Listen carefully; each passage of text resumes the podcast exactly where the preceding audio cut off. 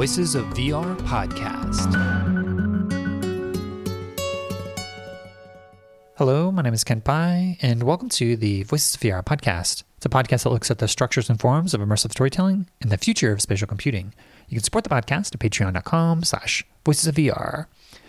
So this is episode number 11 of 19 of looking at IDFA Doc Lab 2023, both the immersive nonfiction and digital storytelling experiences there. Today's episode is about a piece called Close by Hana Umeda.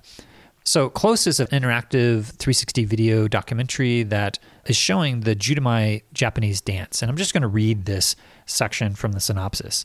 Jiutamai is a dance full of contradictions. It gives the female performers a voice, but does not let them have their say. It emancipates Japanese women living in a strongly patriarchal society where they often go unheard, but does so by imposing strict rules. In addition, the dance is a form of accusation towards men, yet it takes an erotic form that confirms and stimulates the male gaze. So there's these different contradictions throughout the course of this piece, and it does it by juxtaposing the 360 video of this dance through three different perspectives, all muxed into a singular 360 video experience. But there are these hand gestures that you can do throughout the course of this piece. And when you do these different gestures, it flips in between one of three different audio tracks that you can see the same visuals, but you're getting a whole other layer of the story. And so, in one track, it's Hana who's talking about the history of Jiutamai dance and sexual violence and sexual assault and all these different experiences of sexual trauma. And then the second piece is much more of a erotic phenomenological experience of what her own personal experience feels like as she's going through the dance. And the third one is just silence that you can just witness the dance without any additional sound design or other commentary. And so, as you're watching this piece, it's going through three different angles, and you're able to kind of use the hand gestures to flip in between what's being said. So, that's what we're covering on today's episode of the Voices of VR podcast. So, this interview with Hana happened on Saturday, November 11th, 2023, at IDFA Doc Lab in Amsterdam, Netherlands. So, with that, let's go ahead and dive right in. Hello, my name is Hana Umeda. I am a performer, theater maker, and dancer mostly of classical Japanese dance called Ji Utamai. And this was my first VR that I ever made. So I am very happy to be able to show it here in, in Amsterdam. Great. Maybe you could give a bit more context as to your background and your journey into creating immersive VR work. I am primarily a traditional Japanese dancer, a Utamai dancer, but I dance under the name Hanasaki Sada it is the tradition in Japanese traditional performative arts that in order to become a professional, you have to be adopted by a family that holds the secret or holds the practice through generations. So, my adopted name is Sada Hanasaki, and Sada is actually collaborating with Hana Umeda, the other me, the alter ego, a few projects actually, but here we are both performing in a VR, although this is Hana who is mostly directing it, I guess. As Hana Umeda, I am searching for more like a performative and also in a frame of theater ways to use the Utamai dance as a performative tool. So actually, the space of VR for me was just maybe another space to perform which is of course very different to a stage or a site specific place. But on the other hand every place is different so it really gives a lot of dramaturgical and scenographical possibilities that maybe i could not exercise in real live performance. Yeah and, and so maybe you could talk a bit about how the specific virtual reality project came about then, working with the Visual Narratives Lab? The Łódź Film School in Poland. I guess they were interested in doing one of their VR being directed by someone who comes more from performative worlds than visual arts, film or video games. So yeah, I was invited by Łódź Film School and of course, I was very happy to agree, even though I had no experience with VR. Maybe I might wear headset once before in some small exhibition of students in Polish Academy of Arts. So it was a completely new medium for me, which is also very interesting to dive in from the point of total ignorance and to just imagine what possible tools can I use to make this work feel performative for me. Yeah, and so you you have this background in this traditional Japanese dance, and you know, in the context of this VR piece, you are putting yourself in three different locations, but also three different costumes and dress and manifestations throughout the course of this dance. But you also have different audio tracks that you have that you can do a gesture to flip between either silence or then two other narratives that you're giving an audio context for. So I'd love to hear you talk about how you're constructing and structuring this as a piece. Mm-hmm. So this piece is, like, I think, a point in a longer process in which I am focused on inherited trauma of sexual violence in the Utamai dance, but not only in this particular dance. This is maybe a, an example that I am working with and the technique that I am mostly embedded in. Um, so the thought behind Close was to connect two levels which are important for me as a performer and as a Utamai dancer. One of which is the technique, the body that embodies sexual trauma that is passed through generations of dancers. The Utamai is a specifically female practice. And since 18th century, it was practiced mostly by sex workers or geisha nowadays in small rooms. Uh, you would not show it on stage, you would show it to the clients in uh, tea houses, which were actually brothels in pleasure quarters. So the danger of being sexually assaulted is very high in this kind of situation. And if you look closely to the practice, to the physical technique of dance, there is a lot of tools to protect yourself, to close your thighs, to close your armpits, so no unwanted touch can get you to be really grounded, so it's more difficult to just push you to the floor. But at the same time, this was a place for emancipation, in my eyes at least, to the place where women who, like Edo period and later Meiji period, Japanese society, very patriarchal society, were in very disadvantaged positions. And here they can tell their stories, very intimate stories often, um, show their emotions and their position in society. So this is the second level, the level in which the story can actually be communicated to the viewer. And it is often very poetic story. That's why one of the soundtrack that you can listen to in VR Close is a narrative of this poetic journey within the particular dance because in the Utamai dance every gesture has its meaning, every movement tells some sentence, let's say.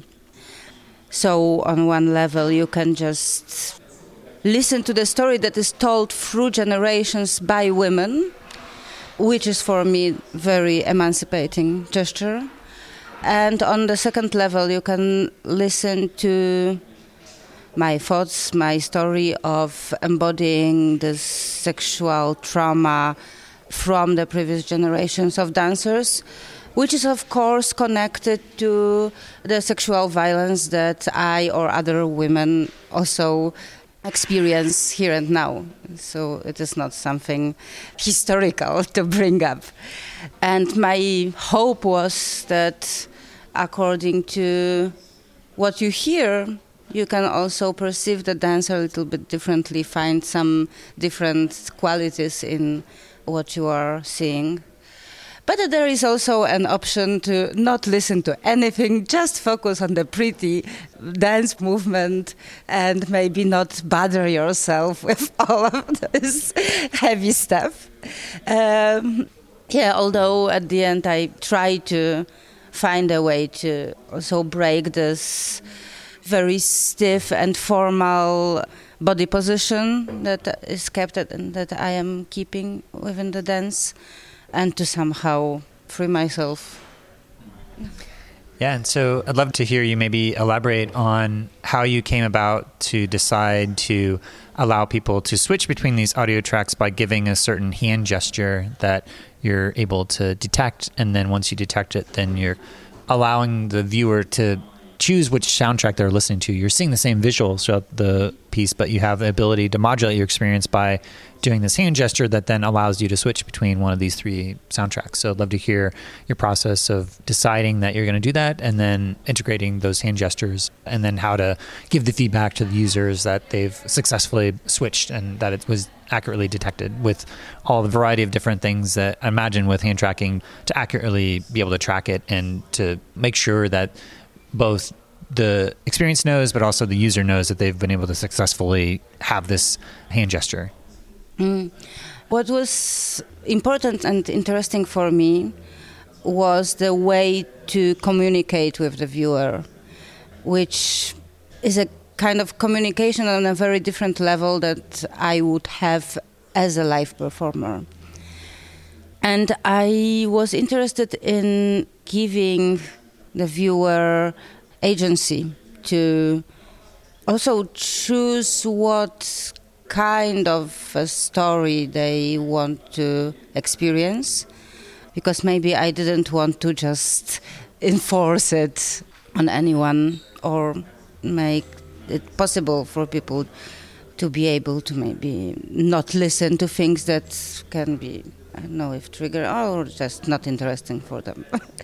so the idea was to have this communication, and for me it is the the first idea I can have because of my practice in Japanese classical dance, in which we use gestures to communicate, and every gesture has its meaning. But also, you can interpret it yourself. Sometimes it's not as fixed as, for example, in Indian classical dances. So to find the body posture, a gesture, was somehow very natural decision for me as a dancer. And the gestures that I took, that I am teaching the viewer in the beginning of the experience, are somehow taken from the dance that I am performing. So also my hope was to maybe have a little bit of feeling of community maybe with people who are also making it even though it's just one or two or three gestures that they would perform. But it's already dance at least for me no? Sitting in a very focused way. And i am also always so happy to see people performing those gestures and people really try to do it very precisely. It's not like this I don't know what I am doing kind of movement, but really precise, clear image. So this is also kind of a way to maybe dance together with a person who experiences the VR. Yeah, and so in this piece, there's also with one of the different audio tracks, there seemed to be a little bit more of a spatialized audio because you have the dance that's happening in front of you, and then all of a sudden it starts to shift to be behind you, and then there's like three different locations that are forming a triangle of different iterations. And so maybe you could talk about those different iterations. I try to remember if there was different dress or whether different meaning for those different locations. Uh, yes, I use. there is a lot of myself in the VR. Uh, so I am dancing the same dance throughout this experience. It is called Kiku no Tsuyu, and it's a dance connected with uh, death of or passing or disappearing of someone close to our heart. And I am performing this dance in, let's say, three outfits.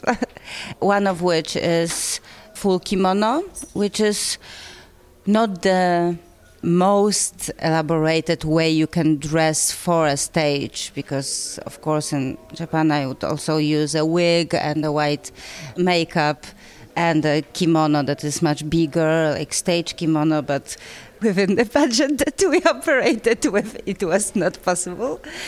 But still it is a like a proper kimono or in a very proper way as I could easily perform publicly in this kind of kimono and hairstyle. The second one wears white yukata. Yukata is a cotton kimono and it is used mostly to train. So it is like a training gear. it is a little bit thinner, not as elaborated as a full kimono. And this outfit, let's say, for me, it it represents the kimono, the first one, would represent the level of performance, of showing the dance to other people. So the level of communicating something that is mine to the outside. The second level, uh, the level in yukata, so in this white cotton kimono, for me it represents the practice, which is more than performing in front of the viewers, of the audience, it's connected with transgenerational communication within the dance tradition because every time I practice a particular dance, every time I practice particular movement, I am somehow reaching through my master from whom I am learning it to her master and the master above her and all those generations of women who would practice it and pass it to their students. So this level of practice for me it's a level of transgenerational community that is created within this practice. And the last one, the third one, I am dancing the same dance but not wearing kimono at all. I am not naked in this piece, but I am showing a lot of body, especially compared to how it is supposed to be presented in the kimono that covers almost everything. And for me, this is the level of the way of using the body. So, not only the practice of telling the story and the practice of properly performing particular gestures, but also what happens inside the body, within the body, all the contractions that close it somehow, the closed armpits that try to prevent your body from this unwanted touch, the closed legs that protect you from someone's hand just slipping inside.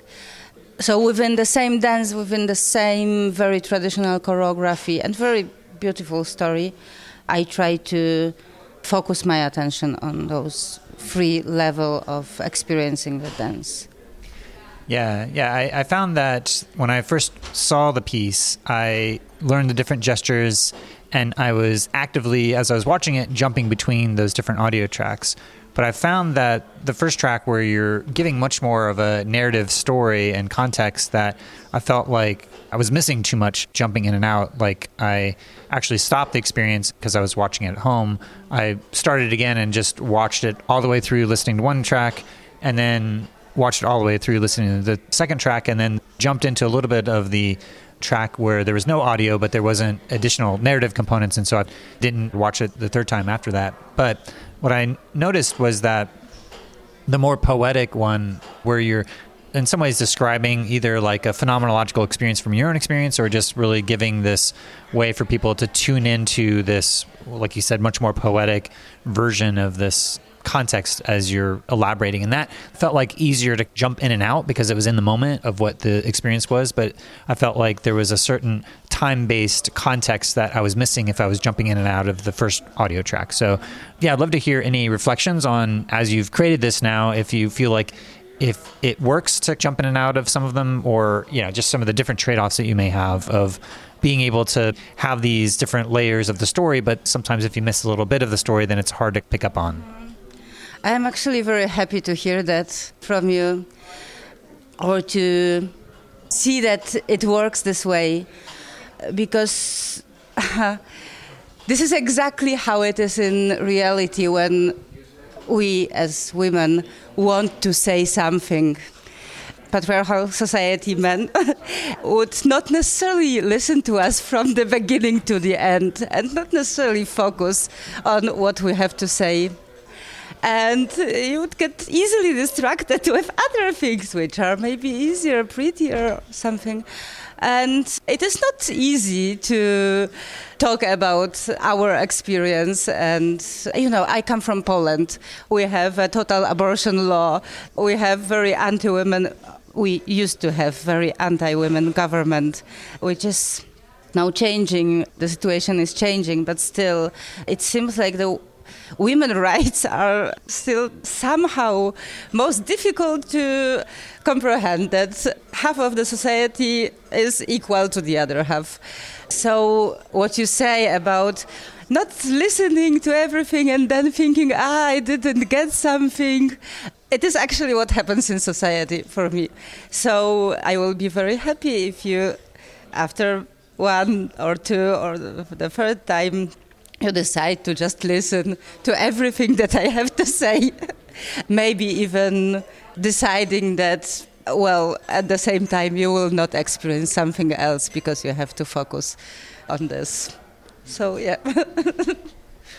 Yeah, yeah. I think for me, in a festival context, you oftentimes wouldn't have that opportunity. You would have to decide and to jump back and forth. But I, am glad I just had the opportunity to be able to go back and listen to it, just to be able to to hear it from beginning to end. So yeah, but it's really interesting the fact that the ability to choose is recreating these dynamics of the experience of not being heard or listened to.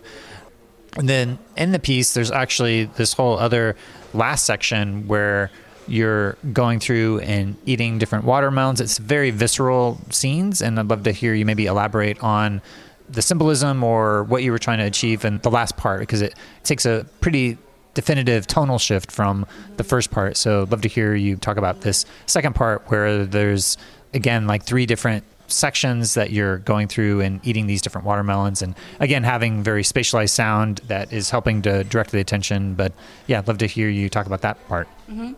Yes, so I also realized that this work is shown in Europe and that Japanese context is maybe not uh, like the easiest or the most obvious one to read. And that there is always this danger of orientalizing the image or of putting some cliches that you have about Japanese culture, even if you are a very educated person, I think. People in Europe also, of course, know some things about Japanese culture. They don't know everything, but why should they? It is so far away. The fact is that people in Japan also don't know everything about European culture, so it's fine. But there is, at least in the art world, maybe. But I think that a part of this image of geisha, which I am of course, I am reproducing it because I work with this particular dance practice. But it falls in some cliche. And I was thinking about other cliches that operate also in the art world in Europe. And I was thinking about uh, Araki, Japanese photographer. Like, there is this famous photograph of Araki who is very famous in the West as an artist, as a photographer, and at the same time is objectifying women to the extent that is almost unbearable for me, but also very sexy and very beautiful. So uh, I was thinking about this one famous photo taken by Araki in which a girl wearing yukata, the summer kimono, squats in front of the watermelon and eats it. And it is very sexual. And of course, you want to fuck this girl. But there is something maybe also dark within this image. And this cliche of art, contemporary art, but still objectifying women, also coming from Japan, was something that I wanted to work with in the end to maybe okay use another cliche of Japanese culture but a different one that is maybe not so connected to traditional arts. So I recreate the action of eating watermelon, of course, putting the like this watermelon juice all over my body, and but it comes from the more emancipated position, at least for me, in it, because the watermelon also refers to Japanese custom. Uh, there is a play called Suikawari, and children, but also adults, I think, they would play it in the summer. One person has like a blindfold on their eyes, and they hold a stick. And the task is that they have to break a melon with the stick and the other people or the other children would tell him which way to go. So this refers, of course, to this summer play, summer custom. But here I don't wear any blindfolds. I, I can see where the watermelons are, and I just come to destroy them and like eat them also because there is something for me in watermelon in this very fleshy red color that it has connected to some it is almost like eating meat no? Like for me there is also like some connection to the body in this uh, interacting with a watermelon itself. And this body which in the scene can be liberated from the cliches, orientalizing cliches that are put on me as a Japanese dancer working in Europe, from the cliches of woman that will try to explain what I need, what are my objectives, but nobody will listen to me anyway. And from the objectives of this body that is closed, that is also in need of protecting itself because in the scene I don't have to protect myself from anybody. If anything, maybe you have to protect yourself from me. but uh, yeah. Well, you talked about how you have a, a, background in these classical forms of Japanese dance and also theater, and this last part feels a little bit more like performance art, or it's much more of a theatrical experience, especially with all the spatialized sound because you're again looking in different directions and you're able to be in a similar situation of the previous section where you have like three different sections that these different scenes are unfolding. And again you're going into these three different triangle spaces like 120 degrees each that you're able to see these scenes play out. So love to hear any reflections on the influences from either performance art or dance that you're bringing into this last section as well it's just breaking and eating watermelons. okay.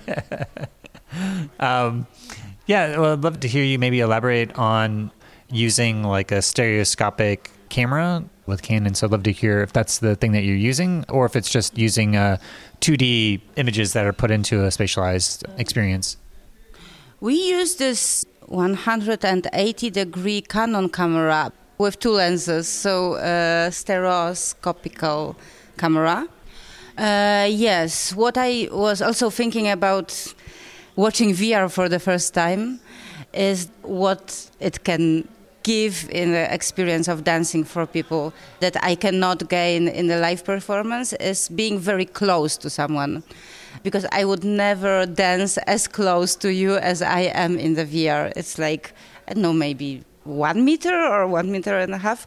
So we tried to create this space using some small things that are flying in the air or putting some objects and giving you hands that you need to communicate with me to give this sense of being in a very closed space together also you are surrounded by me's by people in this who are quite close to you, but you cannot really move. If you stand and go somewhere, the image will just move with you. So you are stuck in this closed little space. Yeah, the piece is called Close, and you talked about being close and closer than you normally would. Maybe you could elaborate on the title and what that means for you to achieve this type of closeness or intimacy in a VR piece like this. Mm. I feel that Jiutamai is built on closeness and intimacy, which is not as close as it is here in VR. But the idea is there. So VR really gave me the opportunity to boost this physical closeness to someone and it is possible only because there is no actual physical closeness. Only because there is not actual body of mine which is there. So for me the title close is referring on the one side to this space in which we are close to each other and we can communicate. You can hear me whisper. You can listen to what i have to say. But also you don't have to it is your choice. On the second level, close is also a command like close your armpits, close your thighs, close your body so you are not attacked. And also close your mouth, no? You never speak while dancing. And I heard so many times, no? Like close your mouth, no, don't speak. You are too loud. This is the experience of women across the world. so this closed mouth that is opening at the end, but is also an element of title. And of course, also this closed space from which you cannot escape. So yeah. Yeah, it's a lot of levels of both close and close.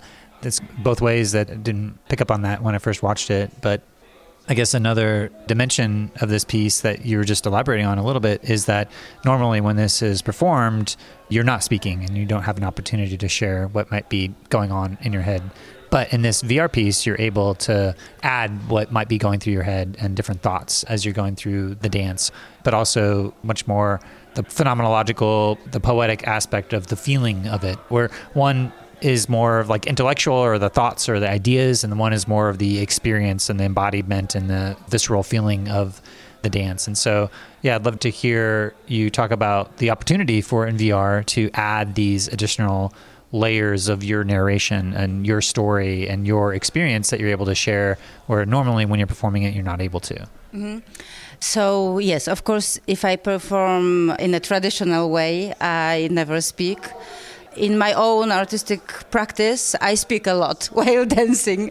Um, I very often put text on the choreography and use this opportunity of movement to place the words that I want to communicate.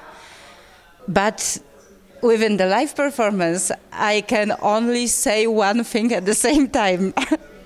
so it was also interesting for me in VR that I don't have to do it physically at the spot, that my words can go along with the movement and to happen at the same time differently. So it's not my choice anymore which one is perceived. It is a little bit like this fantasy of being able to speak with your mouth and speak with your stomach belly like there is your, your gut yeah. There is this technique no? And just have this like overlapping two narratives or even dialogue within yourself that can happen at the same time. And here it is just possible within the technology. Yeah what's really striking to me is just that the form that you've created here is to really speak at many different layers of the multidimensional aspect of your experience. Of you can watch the physical embodiment of the dance, you can hear the emotionality and the physicality of what's going on in your own experience, but also hear these deeper narratives that you're speaking around. You know the multi generational aspects of sexual trauma connected to the dance that you're elaborating. And so you're able to use VR as a medium to allow people to pick and choose which channel they want to tune into. Yes. uh, Yeah, love to hear, you know, what was the catalyst for you to come across this idea or the thing that started it, the inspiration or this moment where you decided that VR would have the capacity to address the multidimensional layers of experience for people to tune into these different channels. Oh, I guess it comes from the other way around. Like when you're in the artistic process that is longer, you just grab every chance that you have to show some point of this process. So I never imagined myself doing VR. It was never something that I wanted to do, fantasized about doing, writing applications to get funding to do it because that's how it works when you're freelance artist. But somehow the opportunity came and it felt very interesting for me to try to express myself as I would do in any other way at this point within this particular medium that was just put in front of me. But I treat it mostly like a space that I was given to work. It's like the same thing would be if a particular theater or gallery or other venue would invite me to present the work that I am busy with at the time within their space and then i have to go and look at it and imagine okay what can i do with this? How can i deal with what i get to express what i already wanted to express? So yes it was a very interesting space to enter and i would love to explore it even more in the future.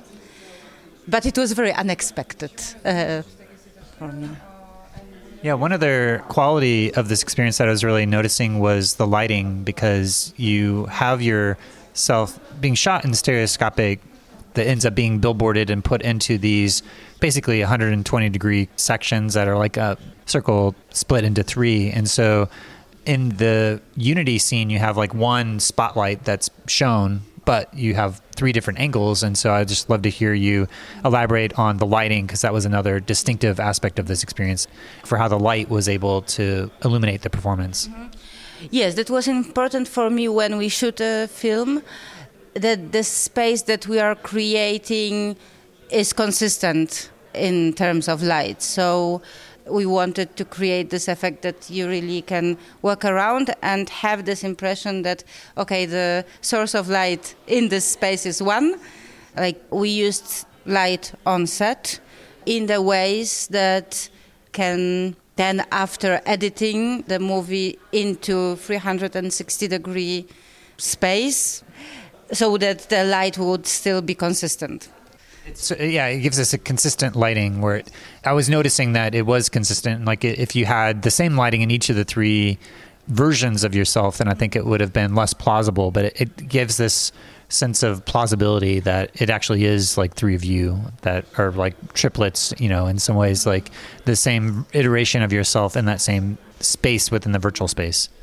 Yes, but it was uh, also very analog. You know, we were putting the lights on set, of course. And then there were some experiments on the way to maybe put a moon in place of the lamp and it looked pretty but for me it was uh, from the very beginning it was very obvious that it has to be this theater setting. It has to be a normal lamp that we would hang in the theater, and nobody has to pretend that it's not there. So in the experience, you can actually see this like it, it's just a lamp. It's nothing special actually, but it is how the lamp worked during the performance.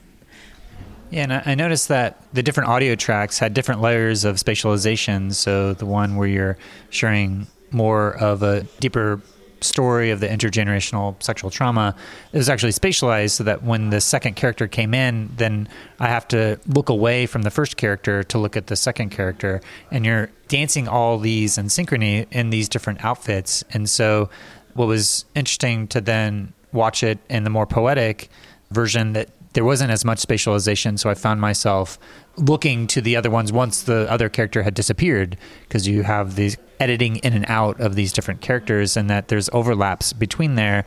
And so I found myself having to turn away and look away, but then watching it the second time, watching it to the end, and then picking up on the other characters as they're coming in and out. So I felt like that actually ended up giving me an ability to watch the experience in different ways each time that I watched it. But yeah, I'd love to hear any other commentary on the sound spatialization that you're able to achieve in this piece. Yes, that's true. The narration that is maybe, let's say, more political, if you want, is narration said with the normal voice, like speaking voice. That's why it was also easier to put this voice on the different places in space. So it can really lead you. You can already know that the new character appeared, and you still listen to the story, just turning around and watching the dance. With this more poetic story, I wanted to whisper it. I wanted to make it more intimate. And I somehow also wanted to get even closer to the viewer, to my audience in the VR but with whisper it's just in your ear no? So it's i think it's also a different experience of communicating listening to someone in the space not only in terms of where do you turn but also how close you are to the person who is telling you something. And there is also the sound level created by Jan Tomza Osiecki, which is somehow for me supporting the narrations that I am giving, but also not taking too much focus out of what I want to say. No, it's a very ambient or like drone music that works more as a support for me than like a competition. And also there is a song by Maria Magdalena Kozłowska that accompanies my more performative physical emancipation. So, yes, I was really thinking about the sound level of the experience as an interactive and as a level from which I can explore more of what VR has to offer. Because the the video is always the same, no? Although you watch it differently, you decide which part will you watch longer? Which part will you watch shorter?